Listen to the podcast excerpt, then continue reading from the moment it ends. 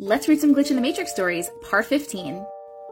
To start, I have always been able to see, hear, and feel energy, ghosts. Per my grandmother, I was born with a veil over my eyes. This is important to the story. In 1982, me, my godfather, his wife, his granddaughter, their two dogs, and my cousin were invited to his new cabin in the mountains near Fresno, California. Godfather was building an extra room and a treehouse for his granddaughter. He wanted all of us to see it and to see if we could stand in it.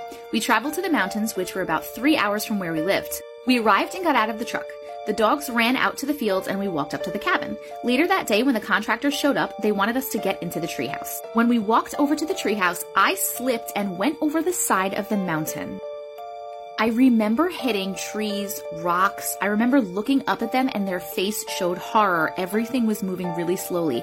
I could hear my cousin yelling my name and my godfather screaming for help. The next second, I was facing them as if I didn't fall, and one side of my clothes were dirty with leaves and my face had scratches, but I felt fine.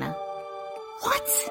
My cousin asked if I had hit anything on the way down and how did I get back up the mountain without being hurt. I asked her if I had fallen. My godfather asked if I was okay, and the contractors were calling for help. Once help showed up, they could see where someone or something had slid down the mountain and said that the person who went over may not be alive when they reach them, not knowing it was me. The shock on their faces will always be embedded in my brain because it seems as if they were looking at a ghost. Fast forward, now we're on our way home. The ride was quiet and the dogs wouldn't leave my side. Once we got home, my grandfather relayed the incident to my mother and she was visibly upset.